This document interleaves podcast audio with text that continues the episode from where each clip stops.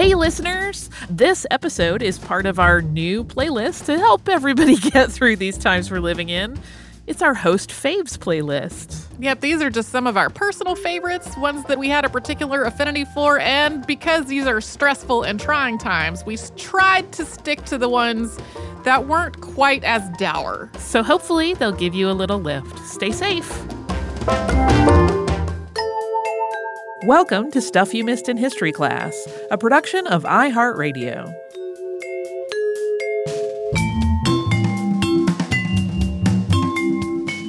Hello and welcome to the podcast. I'm Tracy V. Wilson. And I'm Holly Fry.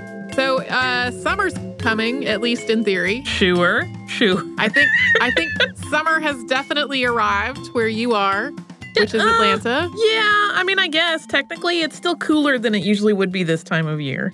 Yeah, it, it is not warm at all. It's 57 degrees right now. We're recording this on May 30th. Yeah, like I Uh, think our high today might be 80, which sounds hot to some people, but for Atlanta at the end of May, that's really not.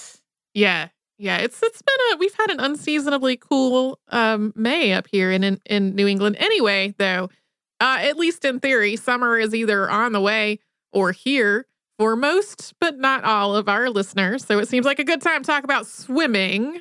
Whee! Yes, specifically, we are talking about Annette Kellerman, who gets a lot of the credit for developing the woman's uh, one piece bathing suit and then for making it socially appropriate for women in a lot of the English speaking world to put on an outfit that you could actually swim in without drowning and then go out in public that way. Uh, and perhaps, kind of ironically, she was Australian, where it is definitely not coming on summer. So, Australians, we have some Australian history today that is uh, seasonally incongruous for where you actually live. Yeah, unless you happen to be uh, uh, somebody who's downloading it late in the game, in which case, Sure. hooray, summer for you as well. Annette Kellerman was born in the suburbs of Sydney, Australia. She was coy about her birth date, and it's variously cited as July 5th or 6th of 1886, 1887, or 1888. Uh, the 6th is the most frequently cited date. Her father, Frederick, was a violinist born in Australia, and her mother, Alice, was a pianist and a music teacher who was originally from France. When she was young, Annette had to wear braces on her legs because of persistent weakness. And not only were these braces painful to wear, but she also found them embarrassing. The cause is unclear. A few sources cite rickets or polio, and later on in her life, she speculated that it might have been a calcium deficiency. Her, according to her own account, actual doctors at the time said that it was because she had been allowed to learn to walk too early or that she had chalk in her bones. Neither of those are real things. Would have caused her to need leg braces. Uh, so totally unclear, but the braces were a real part of her life. That's what you get when you go to cartoon doctors. Like chalk in your bones sounds like such a cartoon diagnosis, Well- but And chalk bones is a nickname for like one yeah, congenital bone condition, but it has nothing to do with what she was experiencing. It's a totally different set of symptoms. So very weird. yeah. Whatever the cause of her disability, eventually her father visited a doctor who recommended swimming lessons. And at first, Annette was really terrified of this plan, uh, possibly because it meant exposing her legs to people, which she did not want to do because they were visibly undeveloped. And she begged not to have to go, but her parents and the doctor were all certain that swimming would really help. So she and her brothers were taken to Frederick Cavill's baths so they could learn to swim. And the Cavills were actually a whole family of swimmers. They're in the International Swimming Hall of Fame for their combined contributions to the sport. It took Annette a lot longer to get the hang of swimming than it took her brothers. They were both able to swim on their own after a handful of lessons, but it took Annette close to 20. But once she knew how to do it, as predicted, it really did help her build her strength up in her legs. And with the water supporting her, she could move around without having to wear the braces. Annette would later describe her gradual improvement through swimming as a process of intense joy. By the time she reached the age of 13, her muscle development was more or less typical for a child her age, although she was susceptible to muscle strains and had to wear very tightly laced boots until she was 18. A lot of the swimming strokes that are recognized and used competitively today were still new or in the process of being developed and refined. So, What Annette learned at first was basically the breaststroke, and that was the stroke that she used mostly when she was exercising at first. At about the age of 15, she started branching out into learning other strokes, putting dedicated effort into practicing them and getting better at them. And soon she told her parents that she wanted to start competing in swimming. Her first swimming race was a local event, and she won it. Annette's father had been incredulous when she said she wanted to enter a swimming race. He had thought of swimming as something she was doing because of her disability, not as something she would seriously pursue for her own sake. But once she had that first win under her belt, he was instrumental in her progress as a competitive swimmer, essentially becoming both her trainer and her coach. As soon as she started seriously competing, Annette started winning races and setting records. In 1902, at the age of about 16, she won a 100 yard championship for New South Wales and also set a world record for swimming a mile with a time of 32 minutes and 29 seconds. That same year, she started participating in long distance swimming races and public diving demonstrations. Her time in the water wasn't only about competition, though. She started uh, doing mermaid shows in Australian aquariums, along with other aquatic performances while she was still in her teens. Although she was winning races and making a name for herself as a competitive swimmer, she wasn't really able to earn an income from doing so. So Annette and her father moved to England with the hope of finding more lucrative opportunities to compete and perform. Once they arrived in England, they had a really hard time getting started. Although Annette already held multiple records in swimming, they didn't know anyone, and Annette didn't have a local reputation to try to build on. So her father hatched a plan to drum up some publicity. She would tw- swim 26 miles, which was 42 kilometers down the Thames from Putney to Blackwall. In 1905, Annette, at about age 18, became the first woman to make this swim. Although it did indeed bring in a lot of media attention, the swim itself was terrible. The Thames was filthy, and Annette later said she felt like she'd swallowed big mouthfuls of oil from the surface of the river. She'd also had to dodge a lot of flotsam, garbage, tugboats, and barges along the way. But afterward, a sports editor from the Daily Mirror approached her with another idea. The Daily Mirror was the first paper in the UK to use photographs rather than illustrations, and the editor thought that articles on Annette, complete with photographs of her in the scandalous swimwear that we're going to talk about a little bit more later, uh, he thought that would sell a lot of papers. So he offered to back her in attempt in an attempt to swim across the English Channel along with paying for and writing about swims along the coast to train for it. This entire enterprise was wildly successful in almost every way. Annette's training swims down the coast drew huge crowds, and the articles and their corresponding photos sold lots of papers. She swam an average of 45 miles or 72 kilometers per week, increasing the distance of each swim until she'd done the 24 mile stretch from Dover to Ramsgate. At that point, she thought she was ready to try to conquer the channel. Although that's a slightly shorter distance than her swim down the Thames, swimming in the English Channel is far more difficult due to the very cold water, the waves, and the tides. She made her first attempt to swim across the English Channel along with six men on August 24th of 1905. They all started their swim at about three in the morning, all from different points along the coast based on where they thought the currents and the tides would be the most advantageous. Each swimmer was accompanied by a steam tug and a rowboat in case they fell into some distress along the way. And then periodically, hot chocolate or food could be handed down to the swimmers from these boats to keep their energy up.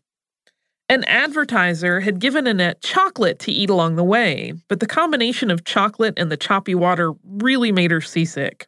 The further she went, the bigger her payday would be, though, so she kept herself going through that seasickness by thinking, the longer you stick, the more you get.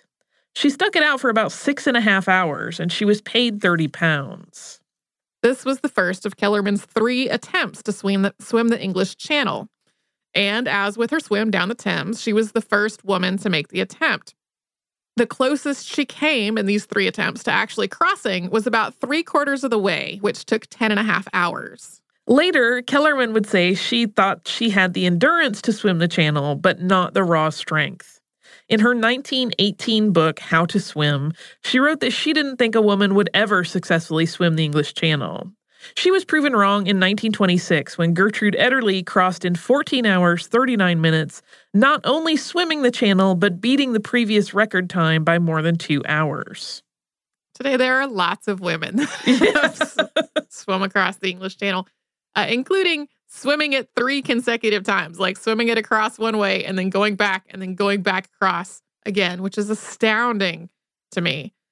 So, in Kellerman's first attempt to swim across the English Channel, the male swimmers who were swimming that night were allowed to be nude, but she had to wear a swimsuit that chafed her skin just terribly. And this brings us to her efforts to make suitable swimwear for women, which we will talk about more after a sponsor break.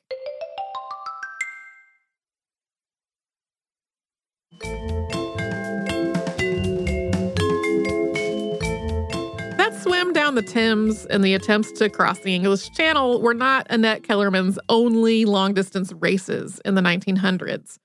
Before leaving Australia, she had taken multiple long distance swims down the Yarra River, including becoming the first woman to complete a 10 mile stretch. In 1905, she participated in a race down the Seine where she tied for third with, with Thomas William Burgess.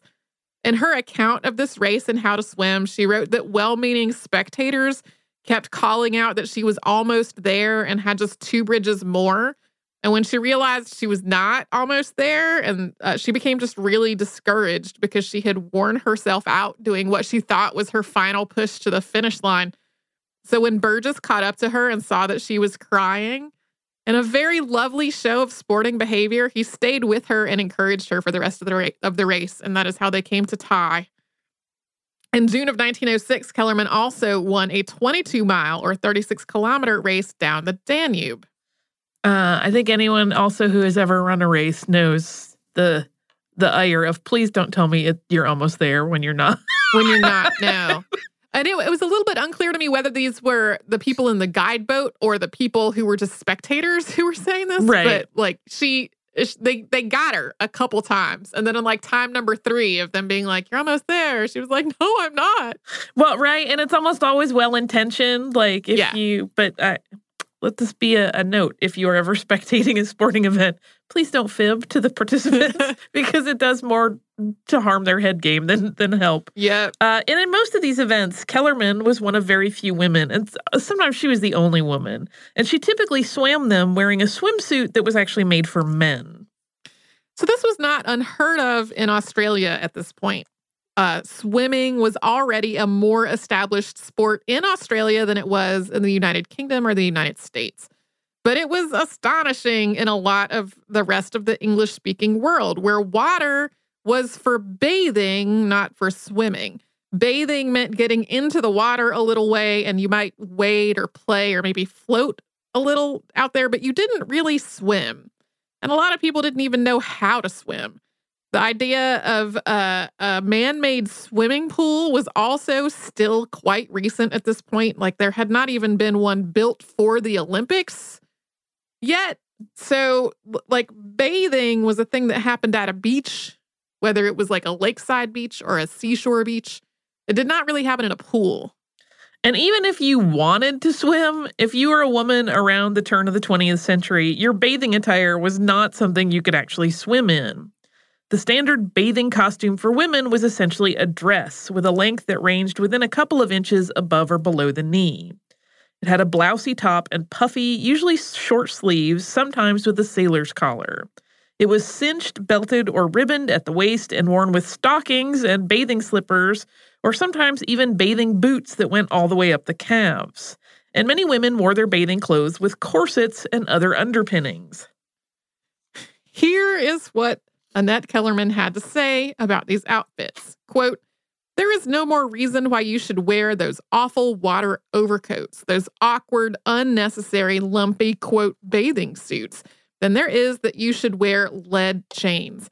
Heavy bathing suits have caused more deaths by drowning than cramps. I am certain there isn't a single reason under the sun why everybody should not wear lightweight suits.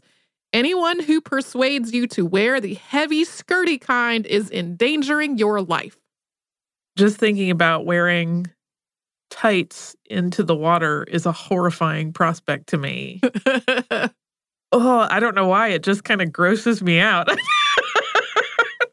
uh, for competitive women swimmers, there was a grudging exception to the standard of dress. They could wear a men's bathing suit, which was more like a t shirt and shorts, sometimes constructed all as one piece. But this also starts a whole chicken and egg situation. Women weren't supposed to be seen in attire that they could actually swim in, which created a huge barrier for entry for the sport of swimming. Yeah, if people were like, well, I guess you can wear a men's suit for this race, that left the question of like all the training you would need to do to be able to compete in the race in the first place was this whole social standard of what was acceptable for women to wear that led Kellerman to invent a new swimsuit. In 1905, she was scheduled for a swimming performance at London's Bath Club, and some of the royal family was to be in attendance. The men's bathing suit that she had been wearing was determined to be inappropriate because it was too revealing. So Kellerman bought a pair of black stockings and she sewed them to the legs of her men's bathing suit creating what was effectively a one piece garment that covered her from her shoulders to her feet. From there, she began tweaking and refining this original design, eventually developing a one piece, form fitting garment without sleeves. The lengths of the legs varied from full length and stocking like to stopping at the thigh. Although this would be considered pretty modest swimwear by a lot of today's standards, it was not at all modest by the standards of the day. Like we said before the first break, the very idea of a woman in public in such a garment was enough to sell newspapers.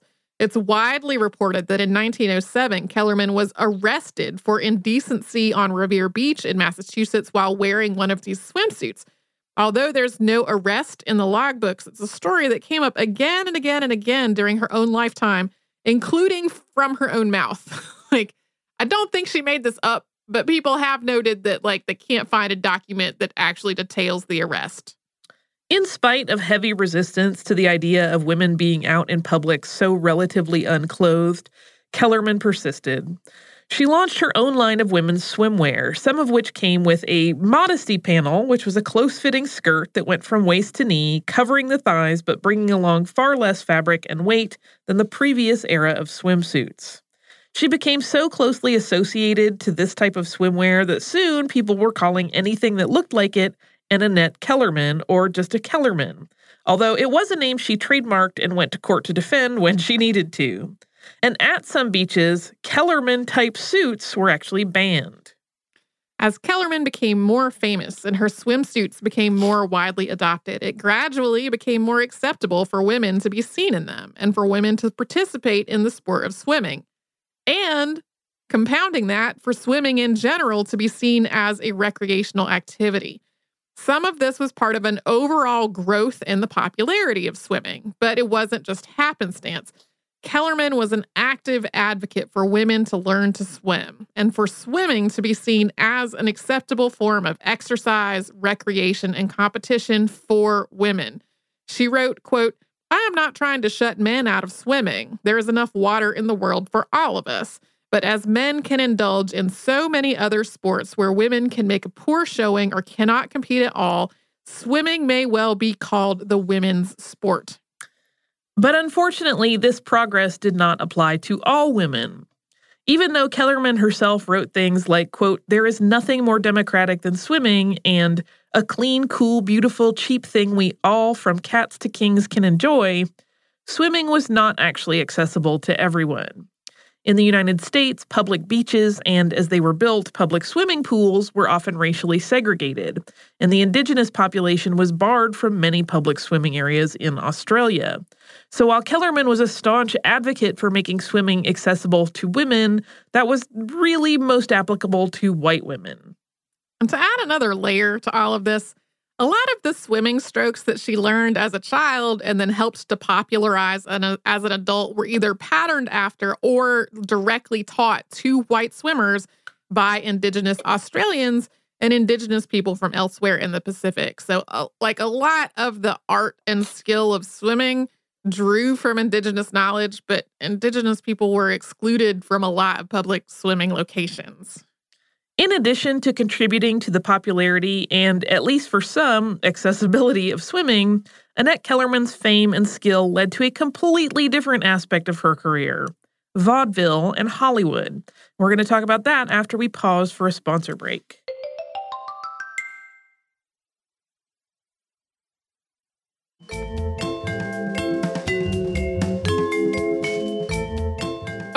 Of Annette Kellerman's fame as a swimmer came because she was uh, naturally a performer. She was definitely talented. I don't want to overlook that at all. She legitimately won races and she set records, and she was one of the best swimmers of her era. But a lot of the attention that she got for those successes was due to showmanship and an openness with her body that was not really typical for the time. A woman swimmer was already relatively novel in a lot of places, and a woman swimmer who flaunted social expectations to proudly wear a scandalous swimsuit was a real attention getter. This attention actually led her to a career in vaudeville. In 1906, having performed at the London Hippodrome and won numerous races in Europe, she sailed for the United States to perform at amusement parks and theaters. Her vaudeville act involved a combination of swimming, high diving, water stunts, and mermaid shows, for which she often designed all of her own costumes. She would eventually donate all of her costumes and memorabilia to the Sydney Opera House. We will put a link in the show notes where you can go look at them. Uh, there's a lot, there are lots and lots of pictures of this collection that you can browse through, and they are fascinating. Although water shows already existed in vaudeville, Kellerman added a lot of her own flair and incorporated ballet and other movement in what would become a precursor to synchronized swimming. Her biggest production at the New York Hippodrome included a corps of 200 mermaids all swimming in tandem. She also tried her hand at other types of performance, including male impersonation and high wire walking. By 1914, Kellerman had become one of the highest paid performers in vaudeville. Also, during her time in vaudeville, she got married after proposing to her manager, Louis Sullivan, who was known as Jimmy, in 1912. Running parallel to her time in vaudeville, Kellerman also began acting in films. Her first films were a series of silent shorts made while she was trying to work out a contract dispute between two different theater managers. Later on, when other people started to copy her water act and her pay in vaudeville consequently plummeted, she turned to film almost entirely.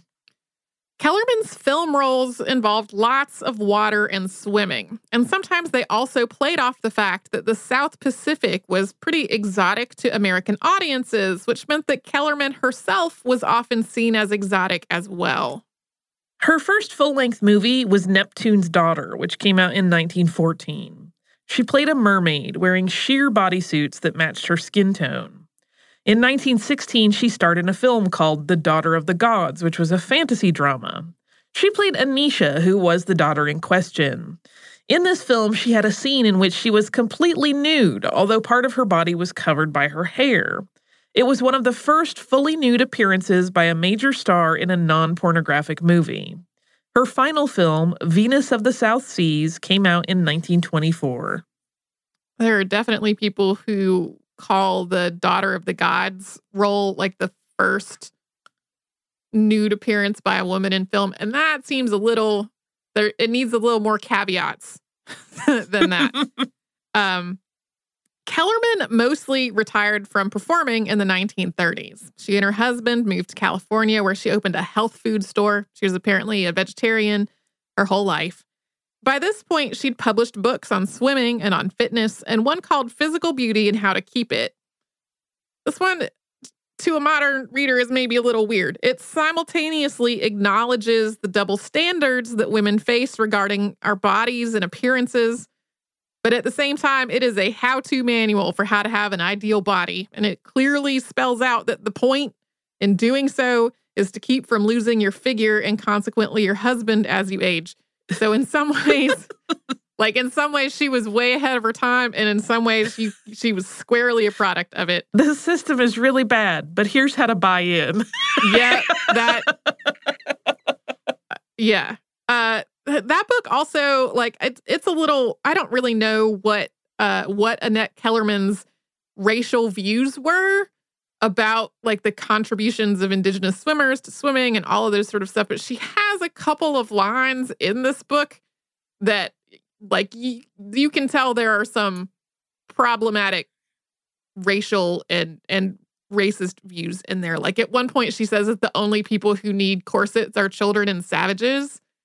And by savages, in quotation marks, she means Africans. Like, Huh. don't want to don't want to gloss over that, but like that's it's a weird intrusion in a book that's definitely about um, you know, middle class white women retaining their figures, which has its own set of social play. Kellerman also established health spas. She wrote newspaper columns on health and beauty. She stridently advocated for women to be encouraged to be fit and active, and she wrote a children's book called Fairy Tales of the South Seas. But in a lot of ways, she had become famous for her bathing suits and for the body under them.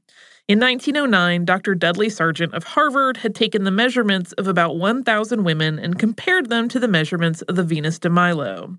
Kellerman's were closest, and he dubbed her the perfect woman, which, along with that Revere beach arrest, uh, became part of her ongoing marketing. In the Harvard collections, like the Harvard special collections, are still boxes and boxes of these women's measurement cards that were part of this study, which baffles me on a number of different Yeah. it doesn't baffle me that the cards are still in the collection. It baffles me that like let's measure a thousand women and compare them to a statue uh, was a study in the first place. So uh, her fame for her figure and the clothing being bathing suits on it persisted long after the first decade of the 1900s, which was really when Annette Kellerman had you know introduced and become famous for this bathing suit. In 1935, an Associated Press reporter tracked her down and got her opinion on some sartorial hubbub in Yonkers, New York, that was over women wearing uh, shorts. She recalled that it had only been a couple of decades since that time she was arrested, and then said, quote, But I've always preached the importance of caring for the female figure, so the girls will have to look to their shapes and not to the courts when they appear in suits. But remember, please, I am not a nudist. Uh, an Associated Press headline from 1937 read, quote, Annette Kellerman still draws crowd. Legs of diving Venus hold former beauty. So, like, people were still basically writing about her body years after she stopped me performing Right. with it. Like, she was still the go to person to talk to about scandalous swimwear and women's figures. Kellerman and her husband returned to Australia a couple of times during the 1940s, including during World War II when she entertained troops in the South Pacific. In 1952, Esther Williams played her in the film Million Dollar Mermaid. Kellerman was not a fan of this film. She called it, quote, a silly little yarn and also, quote, a namby-pamby attempt. She was frustrated that she was played by an American in this movie and also that the film was more of a swimming spectacular than an actual biography of her. Uh, as kind of a side note, she was also not a fan of the bikini after it was introduced, calling it far too revealing and noting that almost nobody had the figure to actually wear one. Kellerman and her husband moved back to Australia for good in 1970. She was inducted into the International Swimming Hall of Fame in 1974, and she died on November 6, 1975, at the age of roughly 87. Most sources say 87 or 88. It's uh it's a little Her late 80s. her late 80s. Who wants to end with a poem? I do. I'm really excited we've gotten to end some episodes with poems lately. This poem ran in the Boston Post on November 7th of 1908. No more the Gibson bathing girl shall grace the Newport summer whirl. Annette declares her garments wrong, at both ends too extremely long. The Gibson girl may be a peach as she perambulates the beach, but now if in the swim she'd be, she must with sweet Annette agree. Her heavy skirt she must replace with filmy raiment for the race. Think you she will consent to dress in such approach to nothingness? Uh, so that's Annette Kellerman. Sometimes you will see her name spelled with two N's instead of one N, which was apparently a nod to her German heritage that she used when she published her books. Uh, but most sources in as biographies Have it just with one N.